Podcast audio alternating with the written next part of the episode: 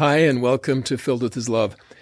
You know, we live in a world that plays to our selfish desires, big time. Think of the ads on T V. The ad designers do everything possible to make the product they are selling appear absolutely irresistible. They even use words like crave to convince you that you simply cannot live without the pizza with the cheese on top and the cheese on the bottom and the cheese inside the crust, or that soda that tastes so good even though it has no calories, or that cell phone that you can get for free with any trade-in, always appealing to our physical and emotional impulses and desires. Money itself can be an insatiable impulse. Those who embezzle or create Ponzi schemes can never get enough. The more money they get, the more they want. But money is not the only enticing thing the world offers. Fame is at least equal to it. The more likes someone gets on social media site, the more they want. Any human passion is susceptible to addiction, and addiction is the number one tool of the adversary. So we all walk a sort of tightrope, trying to meet our physical and emotional needs. After all, we all need food, clothing, and shelter, but but we all know that we can eat too much, and we can buy too much clothing, and we can lust after too large of a home. That's the central challenge of mortality, overcoming the natural man and woman in all of us that would succumb to excess. When Jesus walked the earth, he was always trying to help his followers understand who they really were, not who they thought they were or who they thought others thought they were, but who they really were, children of God. In Luke nine, we read, quote, "If any man will come after me, let him deny himself and take up his cross daily and follow me." What does it mean to take up our cross? The next verse answers the question, "And now for a man to take up his cross is to deny himself all ungodliness and every worldly lust and keep my commandments." I like this thought from a religious leader. His name is Samuel G. Candler. Lives in Atlanta. Quote, "To take up our cross means to lay our strengths aside. It means to lay our ego strength aside. Taking up our cross means instead picking up those weaknesses that we so often try to run away from in life. Taking up our cross means carrying around those places where we are vulnerable, places where we are maybe even exposed to embarrassment and shame." End quote. So Jesus was asking his followers to bring their weaknesses with them, acknowledge them, and then let him, through his grace, give them strength to make weak things become strong, as it says in the Book of Mormon. Then his next injunction, reading from the Joseph Smith translation, quote, "And whosoever will lose his life in this world for my sake shall find it in the world to come. Therefore forsake the world, and save your souls. For what is a man profited if he shall gain the whole world and lose his own soul? Or what shall a man give in exchange for his soul?" End quote. In other words, if we focus on our own ego, our own needs and wants, we will never break away from the natural man or woman in us. We will never come to know who we really are.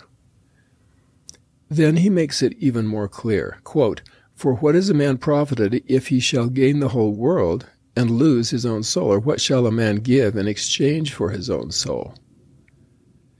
This is the clincher.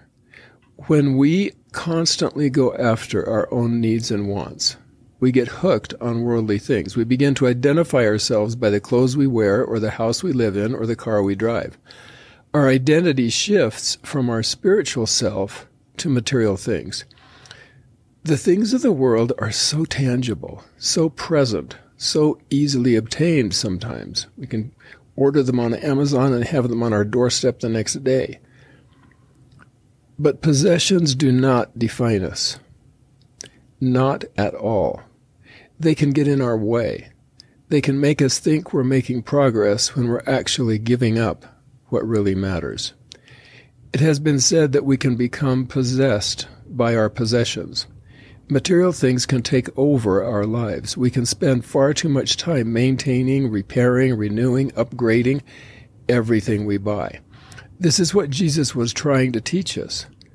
We can lose ourselves to the world, but when we lose ourselves in service to Him, to those around us, we can find our true identity as His children and His followers.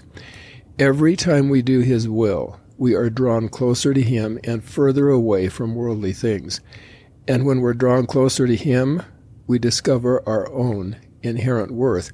We discover that we are of infinite worth, that the things that have price tags on them are of little worth, but we are worth everything. When we discover our own worth, our true identity, we want to take care of ourselves so that we can care for others. We want to do what God wants us to do, to take up our cross and follow Him. When I was serving as a general officer of the church, I had the privilege of being hosted by General Authority seventies who presided over many areas of the worldwide church. These are those who have taken up their cross and followed the Savior.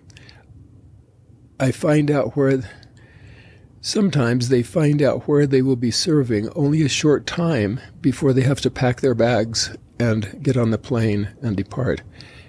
They serve for years in far distant places, sometimes in cultures and languages new to them. I knew one newly called seventy who knew that he would be assigned to an area presidency and assumed he would be serving in a country that spoke Spanish, since that was where he served his mission. So he began studying Spanish to kind of review it and become proficient in it again. But when the assignment came, he was placed in an area presidency in Asia, a language and culture with which he had no previous experience. Each of the area presidencies I encountered were unique. Each seventy is unique in personality, but they all have one thing that comes through in a resounding way. They are committed to serve wherever they are called, for however long they are asked to serve. Some might imagine that their service sounds exciting and exotic, watching over the church in a foreign country, for example. But I can attest that it is hard work. They lay their ego strength aside. Their service is not about them. It's about building the kingdom, and I was inspired by the dedication of all of these general authorities and their families for the way they all took up their cross and followed the Savior. I want to have that same dedication. I want to be able to take up my cross, which is different from your cross. We all have different things that we need to deny ourselves of and give up for the Lord. But that's what I want to do, is have that kind of dedication in my own life for however long I am on this earth. I hope this is helpful to you, and I look forward to being with you next time.